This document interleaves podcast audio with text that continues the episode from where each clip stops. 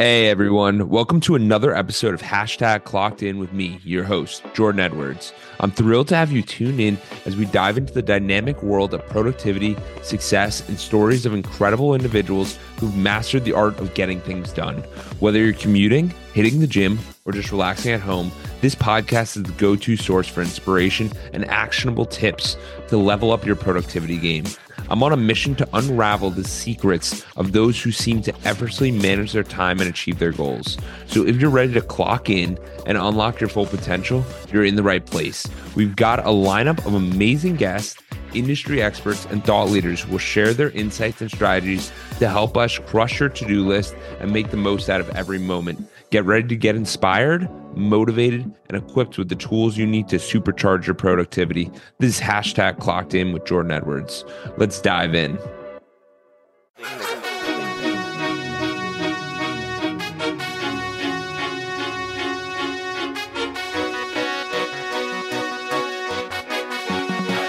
What's up? It's Clocked In with Jordan Edwards here. Hey, what's going on, guys? We got a special guest on the Clocked In podcast. We have Joe Simon. He's a sales and communication expert and has mentored over 400 companies over the past 15 years. Joe, welcome. Thanks, buddy. How you doing? Good, good. We're excited to have you here on the Clocked In podcast. So, where did it all start for you? Where, would you grow up? Where are you originally from? And how was Mm-hmm. that? Well, I'm in sunny Cali now. I've been here for um, almost two decades, but I was born and raised in Peoria, Illinois, the good old Midwest.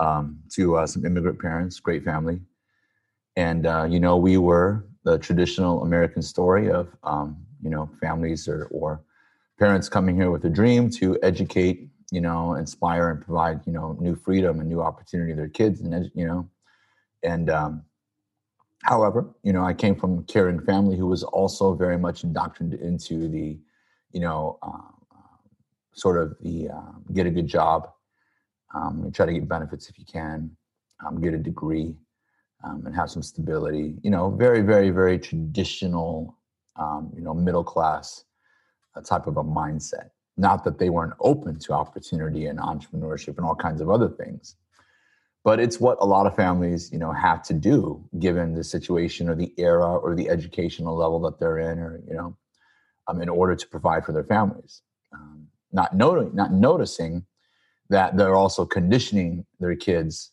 with that middle class mindset not that there's anything wrong with it it's not a positive or negative thing it's just something you have to be aware of Yeah, absolutely. I completely align with that. I know my, my parents are similar to that as well. So, Mhm. so how'd you break out of that? So I know you were in Chicago, mhm. working your job. You did, it's your story. so I, um, you know, I was born and raised in Peoria. Peoria, um, I'm not, you know, it's I'm always shocked at how many people actually know where Peoria is because it's a very small city, and I think it's because um, Peoria and Bloomington, its neighboring town, has two of the is headquarters to two of the largest companies in the world. One of them being Caterpillar Tractor Company, which owns dozens of companies as well, and the other one being being State Farm Insurance. The other challenge with that is, you know, when I grew up, that those those that company specifically employed like 50% of the city, you know, including my father.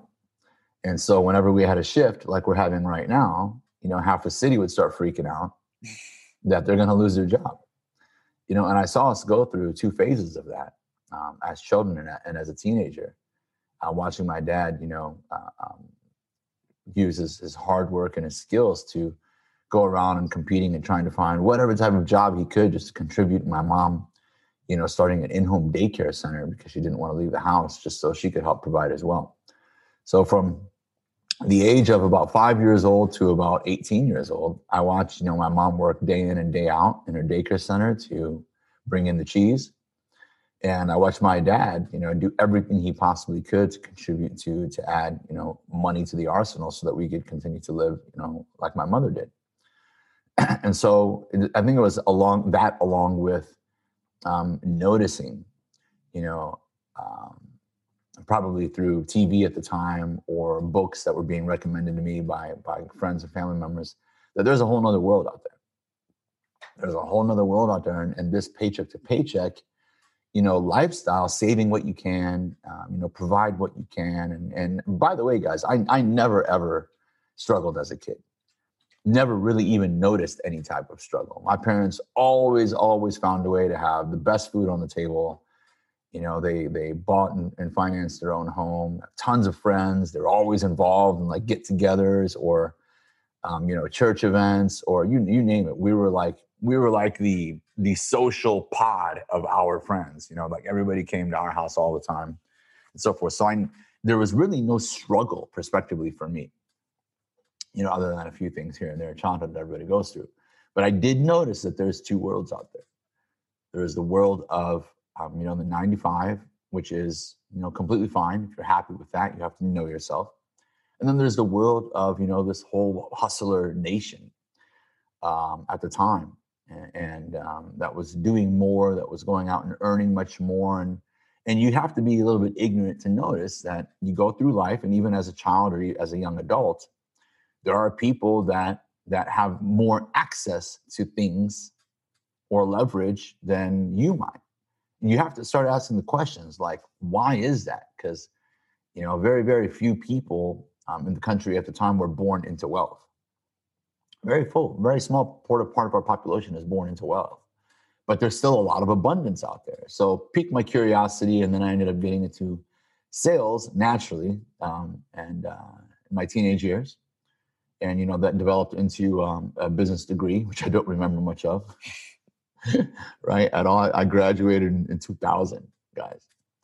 Um, from college, and then I moved to Chicago, where I would pick up another couple of sales jobs and you know begin my experience as a sales professional still you know um, working you know underneath another company's umbrella which was a great experience and, and a great time i would say after uh, you guys remember 9-11 yeah of course. Of course right?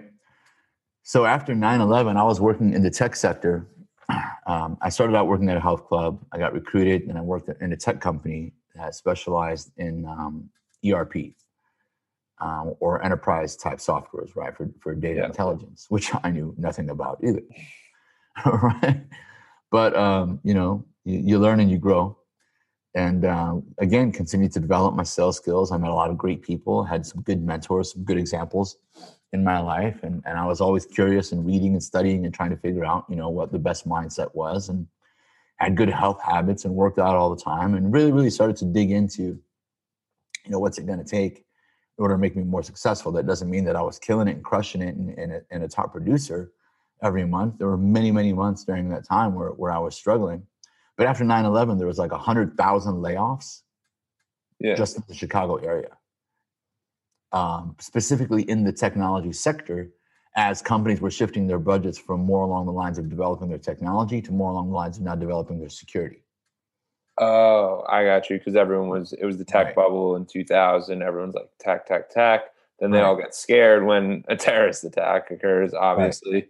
So to a change. Literally, yeah, either it was like literally physical security, cyber security, all kinds of stuff.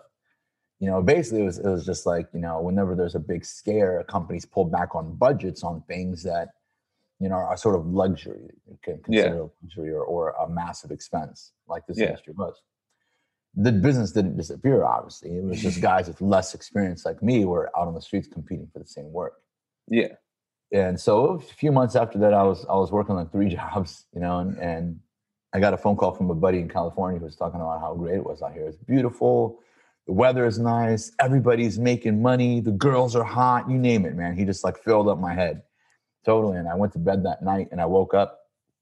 It was the first or second day of february 2002 and uh, I remember logging into my bank account, I had like 500 bucks in it. I looked out the window. It's like five in the morning. You got to go out. You got to scrape your car. You got to turn it on. You got to warm it up. Yeah. You guys out there know the routine. And I, I, you know, I didn't park in a garage. and so I'm going through this morning process, and I'm like, what the hell am I doing? you know, like this guy moved out to California and he survived. Maybe I should too. So I took the majority of the, the cash that I had and I paid an additional month rent to my roommate, packed as much as I could in my car, and uh, put the sales up on my car and headed out to Cali. Overnight decision almost. Wow. Yeah. Now, when you make a decision like this, what's going through your head? Are you even going pros and cons or you're just acting on instinct? I think um the majority of it was instinct at that time. Yeah. I didn't see, you know, any major light in the nearby, you know, tunnel where I was. You know, it's not like jobs were coming out at me. Um, I was working, you know, literally six, seven days a week just to live paycheck to paycheck. And I felt like, hey, man, you know, like what's the worst case scenario? I go out there, you know, if I can't figure it out, I come back. you know? That's like And- what's the worst case scenario that can happen. It's not like I was going into a war zone or you know fighting a drug war or something. I was just driving across the country, and I That- figured since the weather Yeah. is nice, I'll just sleep in my car. Yeah. Exactly. And I just want to point out before we go into the next part, but that's so true because everyone always thinks if I make this decision, then I can never go back to this. False. You can always go back to where you were, but you Mhm. can't always go forward. So you go, you're in your car, it's nice out, and you you stayed in your car, right? Yeah, I slept in my car. And I used to call myself homeless, but that's not true. I had a home. I have a great family. if they knew that I was sleeping in my car, they would have been a search party after me. You know, my mom have went berserk. I couldn't even. I didn't even tell her until six months later. Yeah. that that was a situation because you can just imagine, you know. But um, so it was it was a personal choice. It was like, look, I mean, I have a good mindset. I'm, I build relationships quickly. I have some experience, and you know, I literally even um, set up a job interview on the way over here over the phone. Yeah. Set up a job interview. Started working day one. I didn't have credit to get a place. I didn't have money to get a place Yeah. But I, I figured out very quickly where all the uh, 99 cent you know restaurants were around me. And um, I decided, you know and, I, and and one of the reasons I wanted to work at a health club because it was the best of both worlds. I was already familiar with the environment. I'd worked in the environment before. Yeah. so I was if when you pay attention to that I was already looking for something to bridge over to where something that I was always already familiar with. I could take at least part of my skill and begin to implement right away Yeah. and then also put me in an environment where people were coming to me to meet me instead of me having to go out to meet people. Yeah. It's a very it's a huge paradigm shift when you can make it so they have to come to you instead of you go and chase them. Right. Massive a natural change. Right. And and you know, my buddy helped me set up that interview. And that was it. I stayed working there for a couple months, you know, did some great numbers. Then I decided that wasn't for me. And I got back into my four door home and drove around for a little bit, met some more friends, came across a few more introductions, and then eventually got into the mortgage business that summer, which was a huge, huge deal at the time. What what summer are we talking? this 2002. Summer of 2002. Okay. Summer of 2002. There was a mortgage boom. There was a real estate boom going on, similar to what's going on now, has been for the past several years. Yeah. And uh, I met some cool people, and you know they had had put together a small company. They took me in, trained me, and that company became you know hundreds and hundreds of people. We became uh, very well known here in, in Southern California. And then um, in 2005, December 2005, um, January 2006, I started to have a couple of, of visions and some epiphanies that I was I was both excited about and frustrated with. The exciting part was I noticed that um, you know I wasn't going to stay in the industry forever. It wasn't an industry that I particularly loved, although it's a great business to be in as well. And I noticed that at that time I had I had grown and been promoted to becoming a director. We had you know several dozens of people working um, alongside us as team members that we would train and develop and and manage. And I was fascinated with you know why the majority of the people that we hire don't really knock it out of the park or don't really hit their goals as consistently or or ever Yeah. as they wanted to. I was always fascinated with that. And I noticed that um, the majority of the training available in the country was important, but it was more like the mindset training, the Tony Robbins style of training. Okay. And everybody had these cookie cutter sort of um, curriculums where they would go into companies and train and personality tests and they would do disc and they would find out, you know, they would do all these things. But there was never any any really massive transfer of immediately applicable skill. Okay. In regards to the sales world. Right. You know, when somebody comes into your company, um, they either have to be experienced in your industry, have sold in your industry, right? So you're not going to go out there and get a, a lot of high ticket, very specific sales skills at the time. Yeah. And so I was like, hey, you know, I, I love teaching. Um, I love developing people. I love this. I'm very curious about the psychology and everything else. Yeah. So, you know, in 2006 is when I decided to hit the road and, and start coaching, you know, independently on my own um, to sales teams all over the place. So when you started doing that, you left your mortgage company Mm-hmm. and decided to do the coaching full time. Yeah, exactly. In fact, I left after my biggest month ever in sales. People thought I was crazy. Um, you know, we just hit a huge month in December. That December, I remember uh, my team was one of the top three teams. And um, all of a sudden, I just felt that, hey, this is the time for me to, to jump out and give this a try. I was um, almost 28 years old, 28 going, coming into 29. You know, no kids, no family or anything. So I'm like, hey, again, you know, let me make this jump. I've Yeah. learned to listen to my heart. My heart is telling me to do something. Yeah. Um, and I was excited about it. So I made the jump. Now, was I successful? Yes, initially, because we were in a peak economy. Yeah. It's much easier to start a business or a consulting business or anything when you're in a peak economy. Yeah. But um, a year and a half into my coaching career, we hit the big recession of, of um, you know, 07, 08. Okay.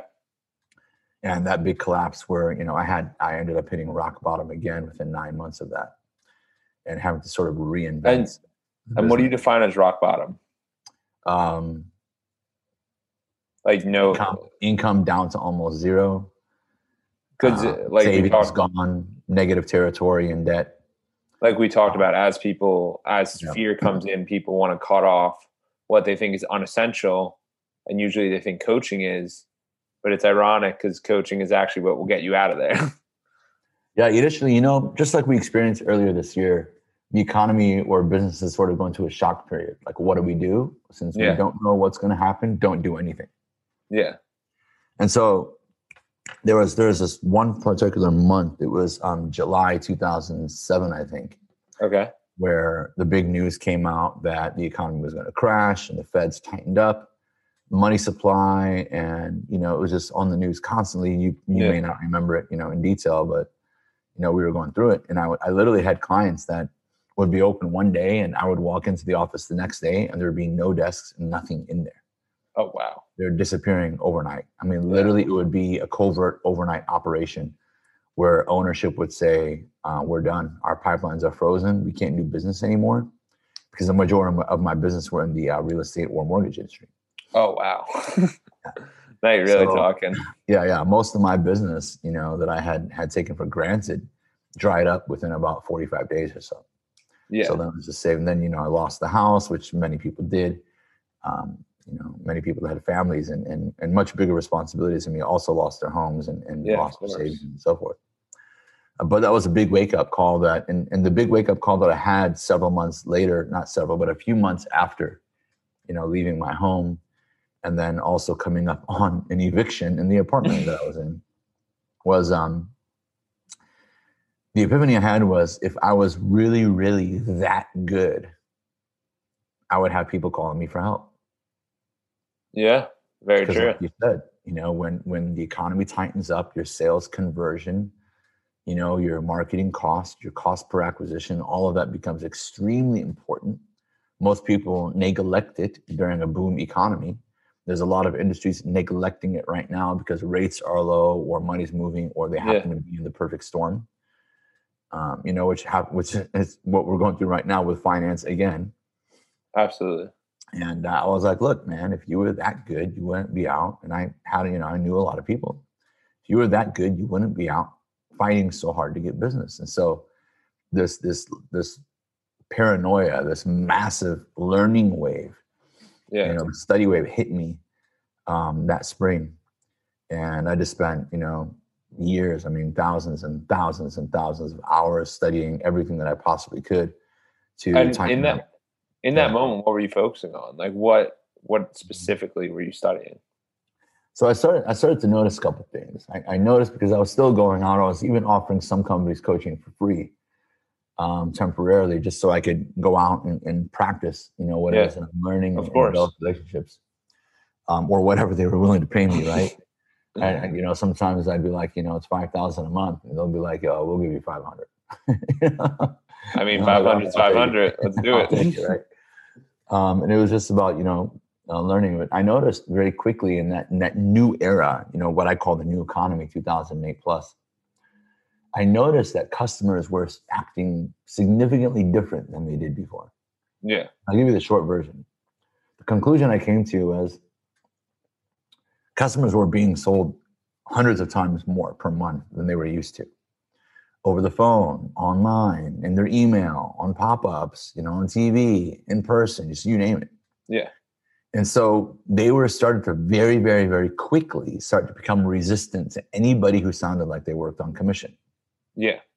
And then we had the shopping era pop up, right? Okay. Let me do my diligence. Let me go online. Let me see what else is available. Let me get a couple quotes.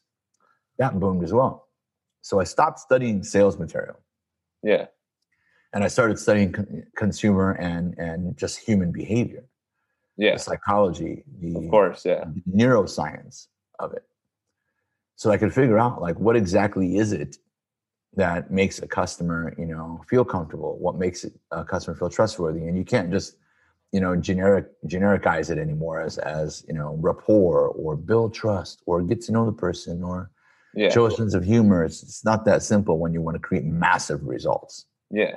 And if and if you make it generic like that, you're also making it difficult for everybody to perform Yeah. because they're going to have to start relying on their natural skills and a lot of people don't have you know you know equal natural skills across the board. like michael jordan yeah. and kobe there's natural skill there but they always talk about their work ethic. They didn't talk about Absolutely. being born with any skill. Uh, right. So i was going through that phase of a massive learning and then there's a compound effect.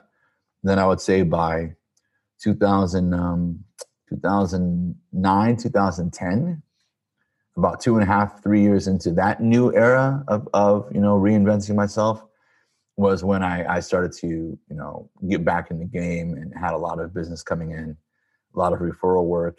Uh, we were starting to see the results, and then my business you know pretty much doubled and tripled every single year. Amazing. You get results, people like you. Yeah. And then they'll start coming and then they Yeah. tell their friends. Uh, it's referral. Nobody loves talking more than entrepreneurs and salespeople. so as soon as they start making money, it's pretty easy to figure it out. Yeah. Pretty easy to figure out. And then you know from from there you know you start becoming popular you start doing business. And and you know that that concept is what it is for every industry for every individual that's looking to make the jump. It's you know it's 95% learning and implementation you know and and 5% you know luck. Yeah. you know at that point. Yeah. You need to have the knowledge to know what you don't know for you to apply that and give that to the audiences and the customers there that are there. So you go in, you start helping people, and what you really focused on was just was it sales? And second of all, were you only going after the real estate and mortgage industry, or were you now going other industries? No, by this time I had been getting requests from all kinds of industries. Predominantly, I, I you know, I like to say it's around probably 20 different industries that I mentor. Okay. Um, because when it came, now that I'm not studying an industry, I'm studying behavior, Yeah. which, you know, you can apply those tactics. Now, the magic starts happening when, if I go into an industry that I've never sold in, and this is something that you get better and better at every time you do this, Yeah.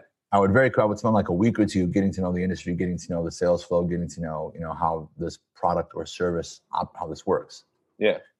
Because my claim to fame is helping to you know rewrite the language that they actually use in their communication with their customers. Okay. Yeah. In many cases, word for word. Oh wow. Okay. Um, and what I'm doing there is I'm eliminating sales patterns, meaning things that are, have been said so many times in your industry that every time a customer hears them, it's a turnoff. Yeah. That makes sense? Yeah, yeah, yeah. That it comes off as salesy, or it Right. comes off as this. So Right. when everyone comes out with stuff, we're gonna give it a sale. We're gonna give them a deal. We're gonna give them the like. Is that what you're saying, or we're gonna close them? All that, or you know, it's the concept of it is very simple. So let's say you, you sell in an industry. yeah, I go record yourself, or if you have a script, look at your script. yeah, I want you to go through every single sentence, every single question, every single transition, even the how's your day going. even little things like great, perfect, absolutely. Go through every word and ask yourself this question Who else says this in my industry? I think everyone should pause and do this activity right now, whoever's listening, because that that is what's going to distinguish you from where you are today to where you want to be. Line by line. Who yeah, else brilliant. does this in my industry? And also, who else does this in sales? Yeah. And if your answer is um, a lot of people, then you need to change that wording and make it more meaningful or more effective. Basically, yeah. interrupt the pattern. Because if you sound very similar, I don't care what you say about your company, or your product's the best, your value is better, your your pricing, whatever it is, good, your relationships, your direct line, doesn't matter what you say. If 70 to 80% of your conversation, your questions, your process is the same as everybody else, it's very difficult for a customer to distinguish whether they should do business with you or someone else. And if the customer can't make a decision because they don't realize that psychologically you're hitting too many patterns that they've heard everywhere else, And what they're going to do is they're going to shop by price. And me- meanwhile, most salespeople are going to sit there and say, "Hey, I'm not a good salesperson." When it's not them, it's what the verbiage and what they're being taught and how they're utilizing it. Right. So as a leader, that's something that really piqued my interest. And I said, Ooh, here's another big mistake I saw a lot of people making. Most sales leaders were training their salespeople how they sold or how they sell. Yeah. That's not the that's not you're not going to be able to scale a successful sales team. You might be able to hire a lot of bodies. Yeah. And and play the game because you know most sales people in the business are are notorious for playing the numbers game, which I can't yeah. stand. And they bring in people, and every time you hire somebody, who has great potential and uh, good intentions and and you know some talents and and they just want the right thing yeah and they don't become successful you're having a negative impact on their career not just at your job not just at your company. Yeah. You're impacting their confidence and and their livelihood their identity. Yeah. Every time you bring dozens and dozens of people in and then you have oh absolutely absolutely. It's not good. You know, Right. Now, I'm not saying that, you know, there's a perfect scenario or you, you can, you know, this is not something that you perfect, but you should at least work on it and improve it, especially if you're a small and medium sized business. You're able to, you're able to focus on those people much more. So one of my mistakes and many other people's mistakes is they teach people how they've always done it. Yeah. And that's a danger zone because now you're handing down the sales skills or the method from your generation to the next generation to the next generation and that's how everybody within an industry starts to sound the same so what's a more effective way of doing it then so you just take a look at it and you, you ask i ask myself two questions how can i make this conversation much more meaningful to my customer what does that really mean what that really means is i need to have a conversation that doesn't put my product or my company first or my experience another big mistake salespeople make what it does is it it talks and it, it communicates to it aligns with the rules and values of your customer. Yeah. Not the benefits or the features or the, the details of your company or your product or your qualification process or whatever the case would be. It doesn't cater to your industry standards. Yeah. It caters to a customer's decision making process. Yeah. So it's another paradigm shift. Major paradigm shift. Not that it's difficult. You just, you know, when you train people, usually within usually within three to six weeks of trying something new, they naturalize that too and they become pretty confident in it. Absolutely. Absolutely. Joe, I know we only got a couple minutes left. Mm-hmm. So, what are some tips that you think the audience could take away that could be valuable to them? Just sure. where they are right now and what they're doing. Yeah, I mean, definitely make sure that you know communication and understanding quality communication, reading, studying, taking courses on communication is something you do because heading into the new economy, you know, we don't know how long um, certain industries are going to be around. We don't know whether or not the the skill that you have right now is going to be relevant. But there's one thing that that kind of dominates the game that most companies want is that people who are very very good communicators. Yeah, and how how can people improve their communication through like reading books, just sure. practice, obvious tools. Yeah, um, you know there are courses like mine that focus on sales, leadership, and and also um, self communication. Okay. There's tons of books out there. I mean, we are literally like one of one of the one of the um, new challenges we have is how much information is available now. Yeah, so then it's deciding what is correct. Yeah, should I read so that much. Facebook article or should I read an actual book? And it should yeah, be so, the book. yeah. So what I do is I just go, hey, you know, I keep my eyes open. I actually do searches. You know, people do searches when they want new clothes. People do searches when they want to plan a vacation. People do searches when they want to buy a car. Well, to start searching for stuff, YouTube, online, in person, through friends, through your network. Yeah. And then what I like to do is go, hey, you know, do I like this topic? Is this topic something right now that can I can immediately apply to where it is that I want where I, I want to be? Yeah. and, and kind of filter and then you start to figure out you know your favorites and in the beginning you just sort of want to absorb absorb absorb and then you want to start to become more specific um, the other the other big tip i give all my friends myself especially this year since we're fully moving to, to digital in so many ways Absolutely. is to to at least you know adapt to having a, a skill of anticipation. Meaning what industry are you in? Where are you at right now? What do you know about that industry's projections over the next three to five years? Figure out what you're going to have to learn or relearn or get better at um, so that you remain valuable to a company or to an economy. Yeah. so relying on the skills that you have right now is probably not a good way to be, you know, a great provider three to five years from now, or maybe even 12 months from now. Right? Anticipate Definitely. what's ahead and begin to adapt. Start learning before you need to. That way you won't get let go when the time comes. Yeah, and it gives you a massive advantage. Plus, you also have to be able to be proactive about where the situation lies and what you need to do. And Exactly. yeah, not many people are doing that. Right. I mean, look, we get cozy. I, I've gotten comfortable in my business. You know, I go through phases. Yeah, Um, you know, I have family members that have recently been let go and laid off from their jobs at big corporations this year. yeah, after 10 years, 15 years, 18 Oh. years. And you You just know- think it's going to be there forever. yeah, Um, and you, and it's not. The, the only, you know, way that you can have income that you fully control is by is by generating it yourself. absolutely. I completely agree with that. You got to go off and you got to go in and figure out whatever that is. Even if you do have a nine to five job and you're doing that and you do something on the side, it just protects you in the long run. Sure. Yeah, you're going to have some ups and downs too. I mean, you know, Who isn't? get with it. You know, get with it. You got to Yeah. embrace the lows. You got to embrace the highs. Sure. So, there's a lot of people Joe, out there. With, listen, there's a lot of people out there right now with young kids going, "I can't make the jump." You never make, you know, it's very rare, or that for people in my age group now to be able to to intelligently make an overnight jump like I did. and what and what age group are we referring to, just for the listeners to understand? You got to transition, you know. So I- I think Gary Vee is good at saying this stuff.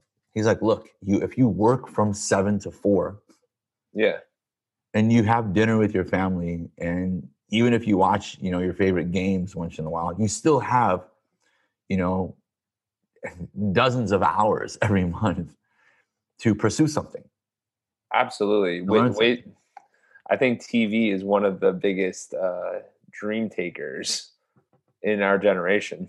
Uh, People Yeah. just get stuck on the TV all the time. What's the new episode? What's the new show? What's this? What's that? or or so- now like the media you know Exactly. That's a TV show. It's just you know brainwashing so many people Absolutely. people. It's terrifying. right Yeah, almost so- by design Yeah. That would be a much longer podcast if we were to go that Oh. direction. yeah um, but Joe, where can people find you? instagram linkedin uh, the gym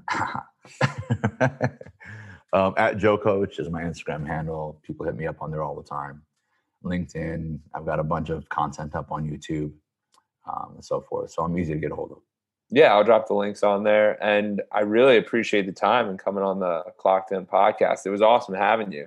you got it man thank you Have a good one.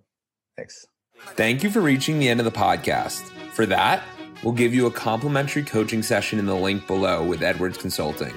Hope to see you there and have a great day and keep clocking in.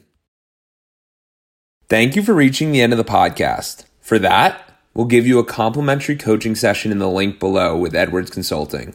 Hope to see you there and have a great day and keep clocking in.